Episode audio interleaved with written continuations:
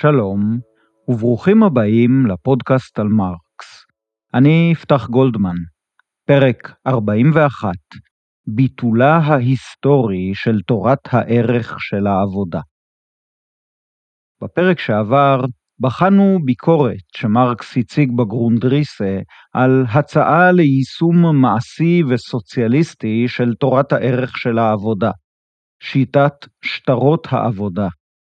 קריאת הביקורת של מרקס אפשרה לנו לדייק הבחנה מרקסית חשובה שלא תמיד מקבלת את המקום הראוי לה. בשיטת שטרות העבודה, הפועל מקבל את מלוא התגמול על עבודתו. כל שעת עבודה שעשה בפועל שווה לשעת עבודה כשטר תשלום, שאיתו הוא יכול לרכוש בדיוק שעת עבודה של פועל אחר בצורתה כמוצר מן המוצרים. שיטת שטרות העבודה ביישומה המלא והשלם מבטלת את הבעלות הפרטית על אמצעי הייצור. הגורם החברתי המוסמך, שקראנו לו בפרק שעבר נלקס, הוא הבעלים האחד של כל אמצעי הייצור. הוא הקונה את כל הסחורות, ובעיקר את הסחורה כוח עבודה. הוא המנהל את הייצור כולו, כלומר שתחת חסותו נפגש כוח העבודה שמכרו הפועלים לנלקס עם אמצעי הייצור השייכים לנלקס. וכמובן, נלקס הוא גם המוכר של כל הסחורות. במילים אחרות, כל אדם בחברה עומד מול נלקס כשכיר שלו וכצרכן שלו. עכשיו, אין מניעה עקרונית שנלקס ייבחר בבחירות דמוקרטיות כלליות ושוות. אין מניעה לכך, אבל גם אין בכך פתרון לבעיה המהותית שמרקס מצביע עליה בגרונדריסה. חברת שטרות עבודה כזאת, חברת נלקס, מבטלת את הניצול, מבטלת את אה, גריפת הערך העודף, מבטיחה הגינות, צדק, שוויון ואולי אפילו שפע. אבל אין היא מבטלת את הניכור המהותי שבשיטת הסחורות. בחברת נלקס, כמו בחברה הקפיטליסטית, כל אדם ניצב כגורם עוין לאחרים, אך תלוי באחרים.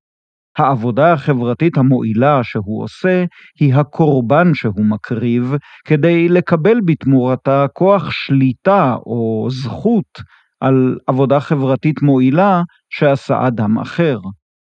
בני האדם האחרים ופעולתם נוכחים למולו כסחורות שאותן עליו לקנות אם ברצותו ליהנות מהן. זו כאמור הייתה הביקורת של מרקס על הסוציאליזם של שטרות העבודה, המבוסס כזכור על תורת הערך של העבודה. אולם במחברות הטיוטה של השנים 1857-1858, מחברות הגרונדריסה, מרקס מפתח כיוון ביקורת נוסף ביחס לתורת הערך של העבודה. אמרנו וחזרנו ואמרנו, וגם מרקס עצמו אמר וחזר ואמר, שעל פי תורת הערך של העבודה, המדד העקרוני הקובע את ערך החליפין של כל מוצר, של כל סחורה, הוא משך הזמן שהושקע בייצורו של המוצר. כאמור, מרקס עצמו נתן לתורת הערך של העבודה מקום מרכזי בתיאוריה הכלכלית שלו, כפי שהדבר בא לידי ביטוי בין השאר בספרו הגדול "הקפיטל". מעניין לגלות, לכן, שכעשר שנים לפני פרסום הקפיטל, כאשר כתב מרקס את מחברות הגרונדריסה, הוא העמיד את תורת הערך של העבודה לבחינה ביקורתית, והכיל עליה עיקרון פילוסופי מרקסי מובהק, אשר בוודאי כבר מוכר היטב למאזיני הפודקאסט על מרקס. הכל היסטורי. לכל הדברים יש היסטוריה. התוקף, ערך האמת של הטענות על אודות האדם והחברה, נקבע באורח היסטורי ומשתנה, או לפחות עשוי להשתנות, בתוך התהליך ההיסטורי. אם כך, הרי שגם תורת הערך של העבודה אינה איזו אמת נצחית טרנס-היסטורית, אפשר שהתקפה בתנאים מסוימים של הייצור החברתי, אך חדלה להיות תקפה בתנאים אחרים. אפשר שהתקדמות התעשייה, הטכנולוגיה, המדע ודרכי הניהול החברתי יהפכו את מדידת ערכם של המוצרים על פי שעות עבודת האדם שהושקעו בייצורם למדידה אנכרוניסטית, אולי אפילו מופרכת או שקרית. לפני שאמשיך בהצגתה של מגמה פרשנית זו, אני מבקש לומר שאני נסמך כאן באופן מלא על ספרו של פרופסור צבי טאובר, עיונים בהגות מרקס, ובפרט על הכתוב בעמודים 321 עד 332 של הספר. למיטב ידיעתי, זהו הדיון היחיד הקיים בעברית בנושא זה, ולמיטב שיפוטי זה גם ניתוח מדויק ומאיר עיניים. אני מציג אותו כאן באופן חלקי, ואולי בדגשים שונים במקצת, אך מתוך הסכמה מלאה עם דבריו של טאובר. וכפי שנהוג לומר בנסיבות כאלה, האחריות לטעויות שאולי ייאמרו כאן היא עליי בלבד. צביקה גם תרגם לעברית את הפסקאות מן הגרונדריסה שעליהן מתבסס קו פרשנות זה, ואני אקרא באוזניכם מתוך התרגום שלו. הנה, כך כותב מרקס בגרונדריסה, בתרגומו של טאובר ובהשמטות קלות שלי. ציטוט: במידה שהתעשייה הגדולה מתפתחת, כך נעשית הפקת העושר הממשי תלויה פחות בזמן עבודה ובכמות העבודה המיושמת, ויותר בעוצמת האנשים אשר פועלים במשך זמן העבודה. אנשים אשר יעילותם רבת העוצמה כבר אינה נמצאת מצידה ביחס לזמן עבודה בלתי אמצעי, אלא הרבה יותר היא תלויה במעמד הכללי של המדע ושל הקדמה הטכנולוגית, או של יישום המדע הזה בייצור. סוף ציטוט. מרקס מדבר כאן על הטכנולוגיה, כלומר על המדע בשירות הייצור החברתי, ומראה כיצד התפתחות הטכנולוגיה של הייצור משנה באופן עמוק את תפקידו של הפועל האנושי. כדי לעזור לכם להבין זאת, אזכיר דוגמה שהבאתי לפני כשלושת אלפים שנה, בפרק החמישי של הפודקאסט על מרקס. זו לא דוגמה שלי וגם לא של קרל מרקס, אלא של הכלכלן אדם סמית, והוא כתב אותה בספרו עושר העמים. אגב, כשחיפשתי את הדוגמה בפרקים הישנים של הפודקאסט, גיליתי שפרט למרקס עצמו ולפרידריך אנגלס, אדם סמית הוא ההוגה המוזכר הכי הרבה פעמים בפודקאסט על מרקס, כתף אל כתף עם גאורג וילהלם פרידריך הגל. זה בוודאי אומר משהו על הפודקאסט על מרקס, או על מרקס עצמו, או על שניהם.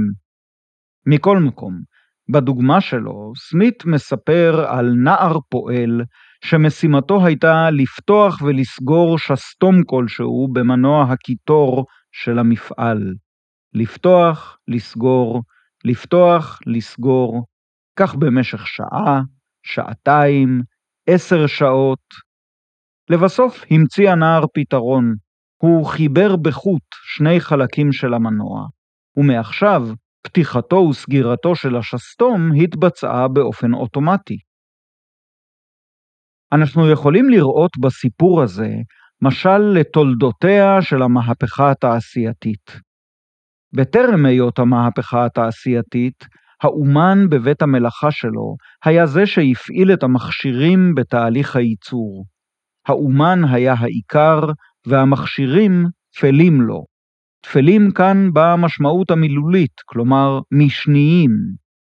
באה המהפכה התעשייתית ועשתה את הפועל לספח של המכונה. הפועלים עשו את הדברים שהמכונה לא יכולה הייתה לעשות. הם השלימו את עבודת המכונה.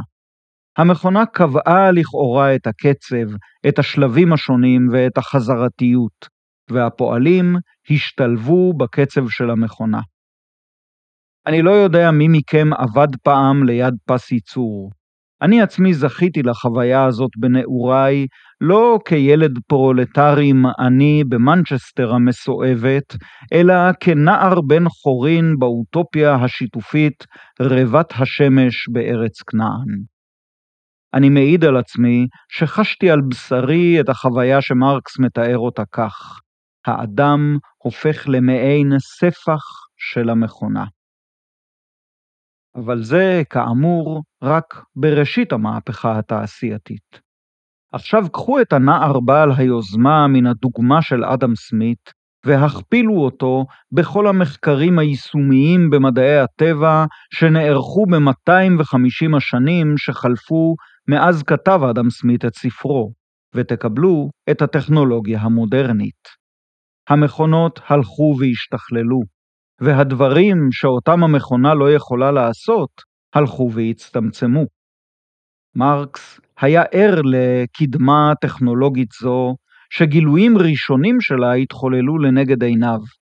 וצביקה טאובר מאיר בספרו שאנו, החיים היום, רואים את התהליכים הללו הרבה יותר מכפי ששיער אותם מרקס במחצית השנייה של המאה ה-19.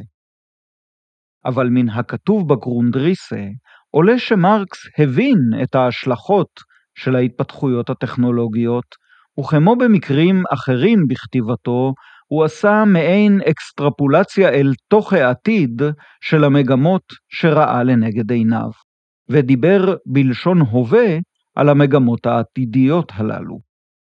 ציטוט העבודה כבר אינה מופיעה כנכללת בתהליך הייצור, כאשר הרבה יותר מכך, האדם מתייחס אל תהליך הייצור עצמו כמפקח וכמנהל. הוא מופיע לצד תהליך הייצור, במקום להיות הפעיל הראשי בו.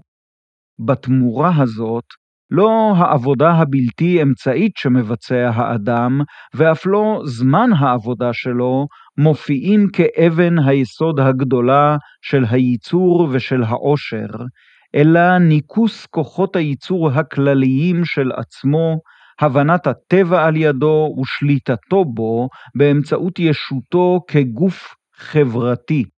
במילה אחת, התפתחות הפרט החברתי. סוף ציטוט. מושג הפרט החברתי הוא חשוב כאן. הוא מופיע בכמה וכמה מקומות אצל מרקס. יש איזו פרשנות וולגרית הגורסת שמרקס נתן קדימות לחברה על פני היחיד. קראתי את זה אפילו בכמה ספרי לימוד. אני משוכנע שמאזיני הפודקאסט על מרקס כבר הבינו מזמן שזו פרשנות שגויה וכמעט מטופשת של מרקס. מרקס מדבר על הפרטים המשועבדים לתהליך הייצור הקפיטליסטי ועל הפרטים העתידים להשתחרר ולחיות בחברה חופשית כפרטים. אלא שמרקס, בשונה מכמה הוגים גדולים שקדמו לו, הוא ממשיך נאמן של הפילוסופיה של אריסטו, התופסת את האדם כיצור חברתי מטבעו. כל בני האדם מעצבים את החברה שהם חיים בה, אבל גם כל אדם מעוצב על ידי החברה שבתוכה הוא חי. לא בטוחים למה הכוונה? נסו לרגע להתבונן בעצמכם, בדבר שאתם מזהים כאישיות הסגולית והמיוחדת שהיא אתם. עכשיו, הסירו מתוכה את כל מה שמקורו חיצוני לכם, ובדקו עם מה תישארו. במקרה שלי אצטרך כמובן להיפרד מכל כתבי מרקס, שלא הופיעו באישיותי, אלא מבעד לתיווך חברתי מורכב. וגם מכל שיעורי הפילוסופיה שלמדתי עם צביקה טאובר ועם מורים אחרים, וגם מספרי התנ"ך ומדרשי האגדה, ושירת אלתרמן והרומנים של עגנון ושל אלזה מורנטה, וגם מכללי הנימוס וההתנהגות שאני מחזיק בהם, וגם כנראה שמחלק גדול מעקרונותיי המוסריים, וגם מן הפרקטיקות שמבטיחות ומאפשרות את קיומי הפיזי, את כל אלה קיבלתי מבחוץ, מן החברה או מסוכני החברות שחברתו אותי. ובכן, אחרי שאסלק את כל אלה, אבוא לבחון ולארגן מחדש את המעט שנשאר באישיותי הפרטית המיוחדת, שהיא שלי ורק שלי. אבל אז אגלה שעליי לעשות את הארגון מחדש בלי מילים, כי גם את השפה שלי קיבלתי מן החברה. כל פרט הוא ייצוג קונקרטי של המכלול התרבותי של תקופתו. לכן גם רובינזון קרוזו לא היה באמת לבד על האי שלו. כל הציוויליזציה האנגלית הייתה איתו שם, הייתה בתוכו, ברוחו. ובכן, ככל שהחברה מפותחת ומגוונת יותר בכיווני התפתחותה, כך הפרטים שבה הם, לפחות באופן פוטנציאלי, מפותחים ועשירים יותר. כמובן, נחוצים לכך עוד כמה תנאים, ובעיקר שכל בני החברה יוזמנו להפנים אל תוכם מידה גדולה של השפע הרוחני החברתי, ואף יינתנו להם כלים אפקטיביים להפוך עצמם לבני בית בתרבות זמנם. ואז, כמובן, תינתן להם הזדמנות ממשית לקחת חלק פעיל, חופשי ויצירתי בפיתוחו של השפע התרבותי והגדלתו. לדבר שעליו נאמתי במילים האחרונות קוראים בדרך כלל חינוך. חינוך הוא נושא שמרקס מיעט לכתוב עליו, אבל בכל פעם שכתב עליו הוא היה נחרץ מאוד בדבריו.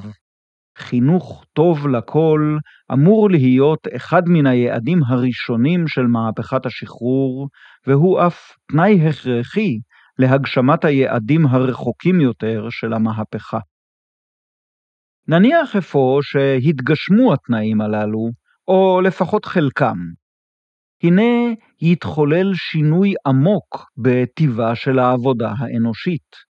היא תאבד את אופייה כפעילות קונקרטית בתוך תהליך ייצור קונקרטי, כמו נניח מילוי תפקיד מסוים בסרט נע תעשייתי, ותרכוש מאפיינים של פעילות אוניברסלית יותר, פעילות של פיקוח, ניהול, הכוונה ובקרה של תהליך ייצור שהוא אוטומטי בעיקרו.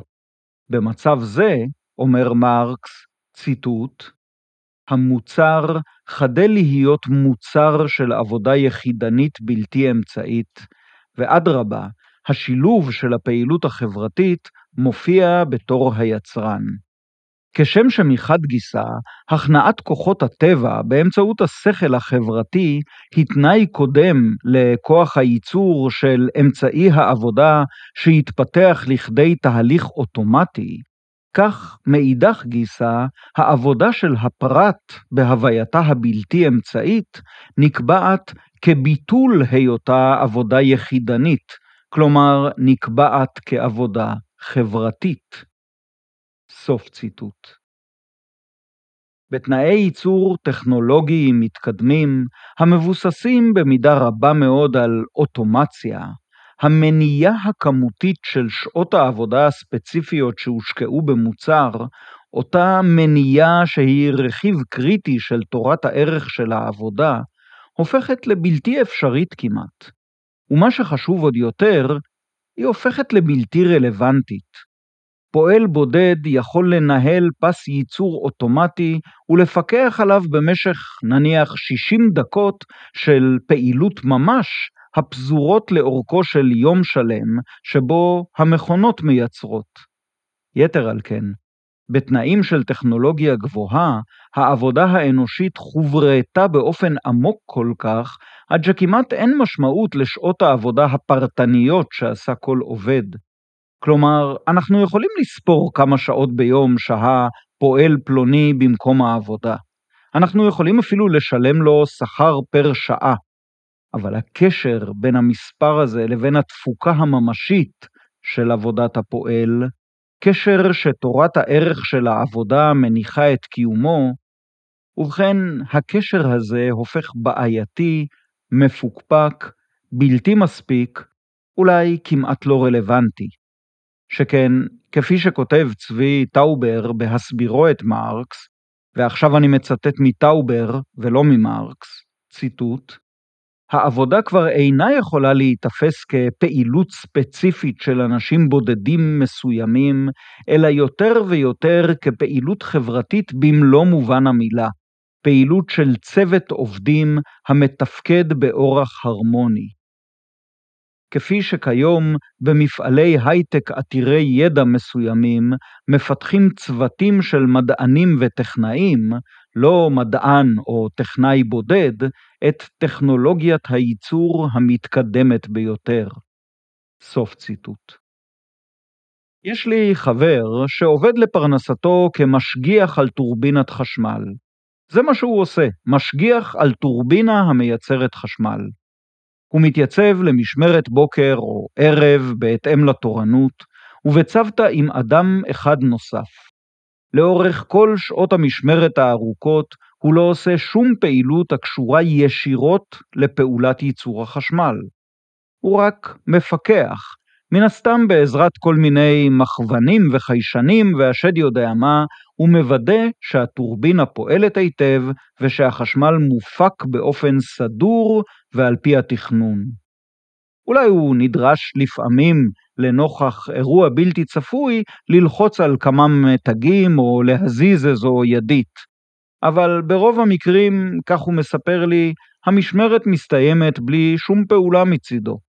ורק לעיתים נדירות, יש לקוות שהן נדירות מאוד, הוא והחבר שלו למשמרת תופסים מפתח שוודי ורצים לסגור איזה ברז כמו בני במבצע סבתא רגע לפני שהכל מתפוצץ. שאלתי אותו איך הוא מעביר את שעות המשמרת הארוכות שבהן הוא מפקח על טורבינה שעובדת מעצמה. והוא אמר לי, אני מבשל, אני כובש זיתים במלח, אני מתקן מכשירי חשמל ישנים, אני בונה רהיטים לבית, אני עושה כל מיני דברים שאין לי פנאי לעשות בבית, כשצריך להסיע ילדה לחוג ולקחת ילד לכדורגל ולעשות קניות ולסדר ולשטוף כלים. במילים אחרות, כשהחבר הזה שלי בבית הוא עובד, וכשהוא בעבודה הוא עוסק בתחביבים שלו, בפעילות של פנאי. אז מתי בדיוק החבר הזה שלי עושה עבודה חברתית מועילה? כזאת שמתיישבת היטב עם התחשיבים של נלקס? זוכרים את נלקס? ובכן, האם העבודה החברתית המועילה של מפקח הטורבינה היא הרגע שבו לקח את המפתח השוודי והתחיל לסובב במרץ את הברז? או כל הרגעים שבהם בהה על לוח המכוונים וראה שכל הנורות ירוקות? אני מקווה שאתם מרגישים כמוני שזה קצת מגוחך לקבוע את התגמול של איש הטורבינה על פי שעות העבודה החברתית המועילה שעבד. אבל אולי לא כולכם תסכימו איתי שזה לא יותר מגוחך מאשר להכריז בחגיגיות ששווי עבודתו של האיש הוא עשרת אלפים שקלים בחודש, או עשרים ושניים אלף. או כל מספר אחר הנקבע לכאורה על פי כוחות השוק של שוק העבודה. מרקס האמין שהייצור הטכנולוגי, המדעי, החברתי והמפותח יהיה בין לווייתם של הקומוניזם ושל החירות. בגרונדריסה הוא כתב כך, ציטוט: גנבת זמן עבודה של זרים שביסוד העושר בימינו מופיעה כבסיס עלוב נוכח הבסיס המפותח החדש הזה, אשר נוצר על ידי התעשייה הגדולה עצמה. כאשר חדלה העבודה בצורתה הבלתי אמצעית להוות את המקור הגדול של העושר, חדל זמן העבודה. הוא חייב לחדול מלהוות אמת המידה של העושר, ולפיכך חדל ערך החליפין להוות אמת מידה של ערך השימוש. העבודה העודפת של ההמונים חדלה להיות תנאי להתפתחות העושר הכללי. בכך מתמוטט הייצור הנסמך על ערך החליפין, ותהליך הייצור החומרי הבלתי אמצעי מסיר מעצמו את הצורה של מחסור ושל ניגודיות. סוף ציטוט. על פי מרקס, הקפיטליזם, מתוך שאיפתו האינהרנטית להגדיל את הרווחים, מפתח שוב ושוב טכנולוגיות המקטינות את זמן העבודה ההכרחי מבחינה חברתית, ומגדילות את פריון העבודה. דבר זה יוצר סתירה פנימית בתוך הקפיטליזם. מצד אחד, אופן הייצור הקפיטליסטי מקטין כל הזמן את זמן העבודה החברתית ההכרחי לשם ייצור המוצרים, ומן הצד השני הוא משמר ואף מעמיק את הניצול המבוסס כזכור על העבודה הלא משולמת, כלומר על שעות העבודה היצרנית ההופכות לערך עודף או לרווח. כלומר, מצד אחד הקפיטליזם שואף לצמצם את כמות העבודה הנחוצה, ומן הצד השני, להגדיל את כמות העבודה הנלקחת מן הפועלים והופכת לרווח, או לפחות לשמור את העבודה הממשית, העבודה המתבצעת, על רף גבוה יותר מזה הנחוץ רק לשם הייצור החברתי של המוצרים. סתירה זו, אומר מרקס, היא אחד הגורמים הדוחפים את הסדר החברתי-כלכלי של הקפיטליזם לקראת פיצוץ. הנה כך הוא כותב בגרונדריסה, ציטוט: ככל שמתפתחת הסתירה הזאת, כך ברור יותר שהגידול בכוחות הייצור כבר אינו יכול להיות כפוף לניקוס עבודה של זרים, ושהמוני הפועלים חייבים בעצמם לנקס את העבודה העודפת שלהם. אם עשו זאת, וכאן עובר מרקס לתאר את אופן הייצור בחברה הקומוניסטית העתידית, ואני ממשיך בציטוט, אם עשו זאת, והזמן הפנוי חדל בכך להתקיים באורח ניגודי. אזי, מחד גיסא, זמן העבודה ההכרחי נמדד באמצעות הצרכים של האדם הפרט החברתי, ומאידך גיסא, התפתחות כוח הייצור החברתי תגדל באופן מהיר ביותר, עד שאף על פי שחישוב הייצור ייעשה עכשיו לפי העושר של הכל, כלומר שיינתן מענה לצורכיהם של כל בני החברה, יגדל גם זמן הפנאי עבור כל אחד ואחד, שכן העושר הממשי הינו כוח הייצור המפותח של כל האנשים הפרטים. מידת העושר כבר איננה לפיכך בשום אופן זמן עבודה, אלא לאמיתו של דבר, זמן הפנאי. סוף ציטוט.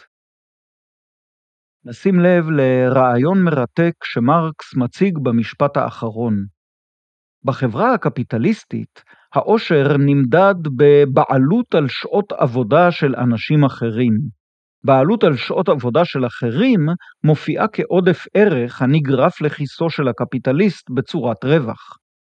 אבל בחברה הקומוניסטית שתתגבר על הקפיטליזם, יתהווה אופן ייצור מתקדם יותר, שבו כוחות הייצור האנושיים יעברו שינוי כמותי ואיכותי לדרגת התפתחות גבוהה יותר. באופן ייצור כזה, יימדד העושר הקולקטיבי של החברה על ידי מידת הפנאי הזמין לכל בני החברה, על מנת לפתח את רוחם, את דמיונם, את יכולותיהם ואת כישרונותיהם. כלומר, לפתח אגב כך גם את כוחות הייצור של החברה כולה. במקום אחר בגרונדריסה, מרקס כותב כך, והפעם זהו תרגום שלי מן הנוסח האנגלי, ולא תרגום מן המקור של צביקה טאובר. ציטוט: לאמיתו של דבר, כשמקלפים ומסירים מעליו את צורתו הבורגנית המוגבלת, מהו העושר אם לא האוניברסליות של צרכים, יכולות, הנאות, כוחות ייצור וכדומה של היחידים הנוצרים מתוך חליפין אוניברסליים? מהו אם לא פיתוחו השלם של שלטון האדם על כוחות הטבע, על אלה של הטבע לכאורה ועל אלה של הטבע האנושי? המיצוי השלם של כוחות היצירה שבאדם, בלא שום הנחות מוקדמות מלבד ההתפתחות ההיסטורית הקודמת, העושה את הקוליות של התפתחות זו, כלומר, התפתחות כל הכוחות האנושיים, תכלית לעצמה, שאינה נמדדת בשום אמת מידה קבועה מראש. כאשר האדם אינו מייצר עצמו מחדש בצורה מסוימת אחת, אלא יוצר את הטוטליות שלו. כאשר אינו חותר לשמר את הווייתו שנקבעה כבר, אלא שרוי בתנועה מוחלטת של התהוות. סוף ציטוט. אל פסקה זו של מרקס נחזור באחד הפרקים הבאים של הפודקאסט על מרקס. אבל עכשיו נשאל את עצמנו, מה יכולים אנו להסיק מן העמודים הללו ומן הפסקאות הללו שקראנו מן הגרונדריסה? בקרב מתנגדיו של המרקסיזם יש איזה דימוי פופולרי כאילו המרקסיזם הוא סוג של דת וכל תלמידיו של מרקס, לפלגיהם, תנועותיהם ודורותיהם, רואים במרקס נביא בשורה שכל דבריו אמת וצדק שרירים וקיימים לעולם ועד, אמן. אני לא רוצה לטעון שאין מרקסיסטים כאלה בתבל, או שלא היו כאלה. אני אסתפק בהערה הצנועה שאני למדתי את תורת מרקס מפיהם של כמה מורים, וצביקה טאובר היה הראשון שבהם, ואיש מהם לא החזיק בהשקפה מעין דתית כזאת על תורת מרקס. המחשבה הביקורתית היא נשמת אפה של הרציונליות, ובדרך כלל מוטב לבקר את התיאוריות של אנשים דגולים, ולא לבקר את דבריהם של שוטים המציגים בגאווה דברי הבל. כתלמיד נאמן לגישה זו, אבקש לומר כאן שהדברים שקראנו היום מן הגרונדריסה הם מעין נבואות של מרקס, שלא רק שלא התגשמו, אלא במובן מסוים הופרכו לחלוטין. ותפקידנו, כתלמידים ביקורתיים של מרקס, הוא להבחין היטב בין מה שהתגלה כנכון למה שהתגלה כשגוי. הטענות של מרקס בדבר חוסר המספיקות של מדידת הערך הסחורתי באמצעות זמן העבודה, בתנאים של אופן ייצור טכנולוגי מתוחכם, הן בעיניי תקפות ומשכנעות. הטכנולוגיה המודרנית אפשרה לנו לחרוג הרבה מעבר לתפיסת העבודה של הכלכלה הקלאסית. להגדיר מחדש מה זה עבודה, ולהציב סימני שאלה, או אפילו סימן שגיאה, על תורת הערך של העבודה. כמו כל דבר בהיסטוריה, גם התוקף של תורת הערך של העבודה נקבע באופן היסטורי, ועשוי להשתנות באופן היסטורי עם השתנות התנאים. זה בעצם המסר העיקרי שניסיתי ללמד בפרק זה. מצד שני, השערתו של מרקס, שעל פי השינוי כזה לא רק יאפשר קפיצה אל מעבר לקפיטליזם, אל חברה חופשית באמת, אלא אף יחייב קפיצה כזאת על מנת שיתגשם. כלומר, שאי אפשר להגיע אל אופן ייצור כזה מבלי לבטל את הקפיטליזם, השערה זו הופרכה באופן היסטורי. אופן הייצור המבוסס על ניצול ועל אנטגוניזם מצליח להפנים אל תוכו לכאורה את הטכנולוגיות החדישות ביותר. הפנמת הטכנולוגיות הללו אל תהליך הייצור לא ביטלה את הניצול, הניכור והשעבוד של הרבים, אלא העמיקה אותם. אכן, כלכלנים ביקורתיים מסוימים כמו למשל התיאורטיקן והפעיל הפוליטי החשוב יאניס ורופקיס, מדברים על הסדר הכלכלי של תקופתנו כעל נאו-פאודליזם, המהווה מבחינות מסוימות ביטול של הקפיטליזם הקלאסי. אלא שברור שהתיאורטיקנים שטבעו את הביטוי נאו-פאודליזם לא ביקשו להביע באמצעותו את ההשתחררות מן הקפיטליזם, אלא את החלפתו בסדר כלכלי דכאני עוד יותר. הזמן החופשי של בני האדם, הפנאי שלהם, מופיע בהקשר זה לא כמצע של חירות, התפתחות ויצירה, אלא גם הוא מגויס להעמקת הניצול והניכור. בהקשר זה כותב יאניס ורופקיס, ציטוט, הפלטפורמות הדיגיטליות החליפו את השווקים כמרחב שבו מתבצעת הסחיטה של העושר הפרטי מן הרבים אל המעטים. לראשונה בהיסטוריה, כמעט כל בני האדם מייצרים בלא תמורה את הונם של תאגידי הענק. זה מה שאנחנו עושים כשאנחנו מעלים תוכן לפייסבוק או מטיילים בעודנו מחוברים ל Google Maps. סוף ציטוט. וצביקה טאובר בספרו עיונים בהגות מרקס כותב, ציטוט, שליטת ההון על כל חיי העובד, כפי שתוארה לעיל, בעת עבודת הייצור, בעת צריכת אמצעי הקיום ובעת המנוחה, מותירה את העובד עצמו כישות ריקה. לא די שתוצר עמל האדם אינו מכוון להתפתחותו ולהעשרת אישיותו. עצם הכפפת כל כולו, כל שעות פעולתו ומנוחתו לתהליך הייצור, מונע ממנו לפתח את עצמו לכאורה מחוץ לתהליך הייצור. כאמור, גם הפנאי איננו בשום אופן זמן חופשי.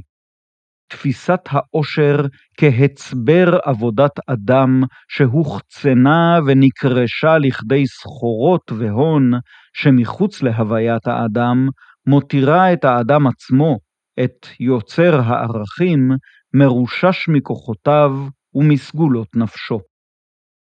סוף ציטוט.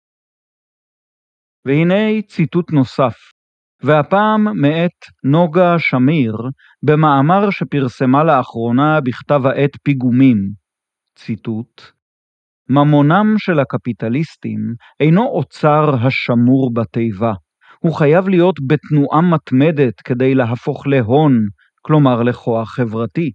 יש להשקיע אותו ברכישת חברה מתחרה, בהרחבת הנכסים, בהשקת מוצר, קמפיין ותעלולים פיננסיים, על מנת לייצר ממנו עוד הון וחוזר חלילה.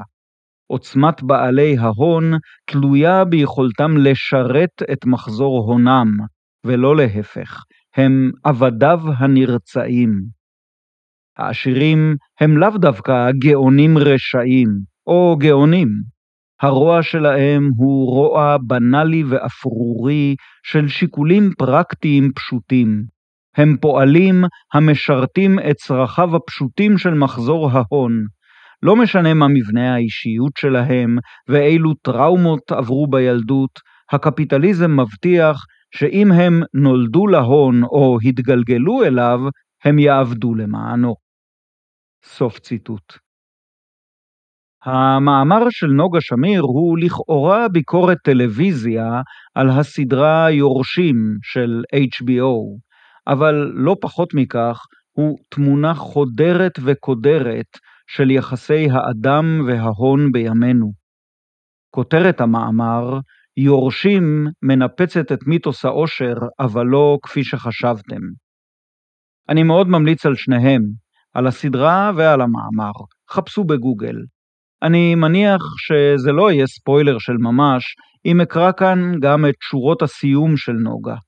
וכך היא כותבת, ציטוט, יורשים מראה לנו שיש לנו דבר אחד משותף עם העשירים ככלות הכל. כולנו, עשירים ועניים, איננו בני חורין. אנחנו לא חופשיים לנהל את העולם לפי העקרונות, הרצונות והאינטרסים שלנו. אנחנו לא יכולים לבחור, נגיד, להציל את העולם ממשבר האקלים, מעוני, מעליית שלטון פשיסטי או ממלחמה עקובה מדם. אין לנו חופש או אחריות מלבד המשבצת המופרטת שהוגדרה לנו. כולנו עבדים של עקרון הרווח. סוף ציטוט. צביקה טאובר היה מורה שלי באוניברסיטת אה, תל אביב, ונוגה שמיר הייתה תלמידה שלי באוניברסיטת חיפה. ואם אני יכול היום, בפרק זה של הפודקאסט על מרקס, להביא ציטוטים משניהם, הרי שלמרות התמונה הקודרת שמציגים הקטעים האחרונים, הנה בכל זאת, כמאמר המשוררת, יש גם נחת, גם משהו נחת, בתבל הנוגה הזאת. אבל עניינו של הפודקאסט על מרקס הוא בתורתו של מרקס, לא במה שמסב נחת או אי נחת לבעל הפודקאסט. ולכן, לסיום, נחזור אל מרקס ואל הדברים שכתב בגרונדריסה. חשוב לזכור שמה שקראנו היום ממחברות הגרונדריסה נכתב כטיוטה ונשאר כטיוטה. בערך עשר שנים אחרי כתיבת המחברות הללו, מרקס פרסם את יצירתו הגדולה ביותר, הכרך הראשון של הקפיטל. בספר זה מרקס לא פרסם את עיוניו הרדיקליים על ביטולה האפשרי של תורת הערך של העבודה וביטול מדידת העבודה על פי זמן העבודה, אשר התאפשרו ואולי התחייבו מתוך ההשתכללות הטכנולוגית של אופן הייצור עצמו. בקפיטל, מרקס חוזר לדבר כבן זמנו שלו על מפעלי תעשייה המבוססים על סרט נע, מפעלי טקסטיל, זכוכית ופלדה, שבהם הפועל עובד כספח של המכונה, מתאים את פעולות גופו לפעולתה שלה, ומייצר רווח לבעלים בכך שהוא עובד סך שעות גדול יותר מזה המגולם במשכורת שהוא מקבל. אכן, הפועל הזה והפועלת הזאת נוכחים גם בכלכלת זמננו, במיליונים רבים הם נוכחים. בצידם ניצבים מיליונים רבים לא פחות של עובדי שירותים, שגם אם אינם מייצרים מוצרים אלא שירותים, הם מנוצלים פחות או יותר באותו אופן שתיאר מרקס בקפיטל. אבל אין זה דבר מופרך לתאר מציאות כלכלית מסוימת או אופן ייצור מסוים דווקא על פי הגורמים הניצבים בחזית הקדמה שלו. כך עשה גם מרקס כשניתח את הקפיטליזם של המאה ה-19. ובחזית הקדמה של אופן הייצור בין זמננו, בין אם נקרא לכך טכנו-קפיטליזם או נאו-פאודליזם, או פאודליזם טכנו-קפיטליסטי, ניצבים תאגידי הענק מסוג מה שמתואר בסדרה יורשים. הטכנולוגיה הדיגיטלית הרחיבה כמעט עד אינסוף את אפשרויות השחרור של האדם ואפשרויות שעבודו. בעלי השליטה בתאגידי הענק מפעילים את האזיקים האלקטרוניים הכובלים אותנו ואותם עצמם. נראה אפוא שבאורח פרדוקסלי לכאורה, כמה מן הדברים שכתב מרקס במחברות הטיוטה שלו מסוף שנות החמישים של המאה ה-19, רלוונטיים עבורנו יותר ממה שפרסם כמעט עשור מאוחר יותר. ובכל זאת, הרעיונות הללו לא נשארו רק במגירה של מרקס. בשנת 1875 מרקס שלח בתיווכו של אנגלס מכתב אל מנהיגיו של אחד הפלגים הסוציאליסטיים בגרמניה. מכתב זה התפרסם אחרי מותו של מרקס בשם ביקורת תוכנית גותה. זה לא בדיוק ספר שמרקס פרסם, אבל זה בהחלט טקסט שהוא ידע שיופץ ברבים. דיברתי על הטקסט הזה כבר כמה פעמים. המקום שבו הסברתי באריכות מסוימת את נסיבות כתיבתו הוא הפרק ה-29 של הפודקאסט על מרקס, שכותרתו הייתה האוטופיה של מרקס. בפרק הבא נחזור לעסוק באוטופיה של מרקס ובביקורת תוכנית גותה, ונגלה שם עוד התייחסות מעניינת וקצת פחות שוללנית לתורת הערך של העבודה ולכלכלת שטרות העבודה שעליה דיברנו בפרק שעבר. זוכרים את שש החטיבות המושגיות הגדולות שאותן הצגתי בסיום העונה הראשונה, ושהבטחתי לחזור אליהן במהלך העונה השנייה? אז מה היה לנו שם? א', מטריאליזם היסטורי. דיברנו על כך בתחילת עונה זו. צ'ק. ב', העבודה המנוכרת. דיברנו על כך בפרקים שעסקו בביטול העבודה. צ'ק. ג', קפיטליזם וניצול. דיברנו על כך היום ובפרק שעבר. צ'ק. ד', תורת המדינה. דיברנו עליה בפרק שעסק בפולמוס של מרקס עם האנרכיסטים. צ'ק. ה' תורת המהפכה של מרקס. דיברנו על כך בפרק על הקומונה הפריזאית, וגם בפרק כל הציפורים מבקשות מהפכה. צ'ק. ובו, האוטופיה של מרקס. נחזור ונדבר על כך בפרק הבא. אולי זה יצריך שני פרקים, אני עוד לא בטוח. אבל בטוח שאנחנו מתקרבים לסופה של העונה השנייה. אנחנו עוד לא נפרדים, תהיה גם עונה שלישית. אבל בסיום העונה השנייה תהיה הפסקה קצרה בשידורים. אני אזדקק לזמן כדי להיערך לעונה החדשה. כמה זמן תימשך הפגרה? קשה לי לומר, אני מניח שלפחות חודש. אני מקווה שלא יותר מחודשיים. אבל לפני שאסיים את העונה השנייה, חשבתי לקיים פרק נוסף של שאלות ותשובות. הפעם האחרונה שעשיתי פרק כזה הייתה לפני יובלות, בפרק החמישה עשר, ששודר בנובמבר 22. אלא שכמובן אי אפשר לעשות פרק שאלות ותשובות בלי שאלות, ולכן זה תלוי בכם. אם יגיעו אליי מספיק שאלות שיצדיקו פרק נפרד כזה, אשדר אותו בשמחה. אם לא, פשוט נניח שכולכם שולטים בחומר שליטה מלאה ונצא לפגרה. אפשר לשלוח שאלות באימייל ליפתח גולדמן at gmail.com y-i-f-t-a-h-g-o-l-d-m-a-n at gmail.com או בתגובה בדף הפודקאסט באתר שלי ygoldman.org או בדף הפייסבוק של הפודקאסט על מרקס. אפשר גם לשלוח איגרת או רץ או יונת דואר או טלגרמה. ואתם יכולים לשאול על כל דבר, על מרקס, על הפודקאסט, אפילו עליי עצמי, ממילא אני אענה רק על השאלות שארצה לענות עליהן. עד כאן להיום. תודה ליאיר סיטבון על המוזיקה, תודה ללירן גולדשמיט על עריכת הסאונד, תודה לכם שהאזנתם.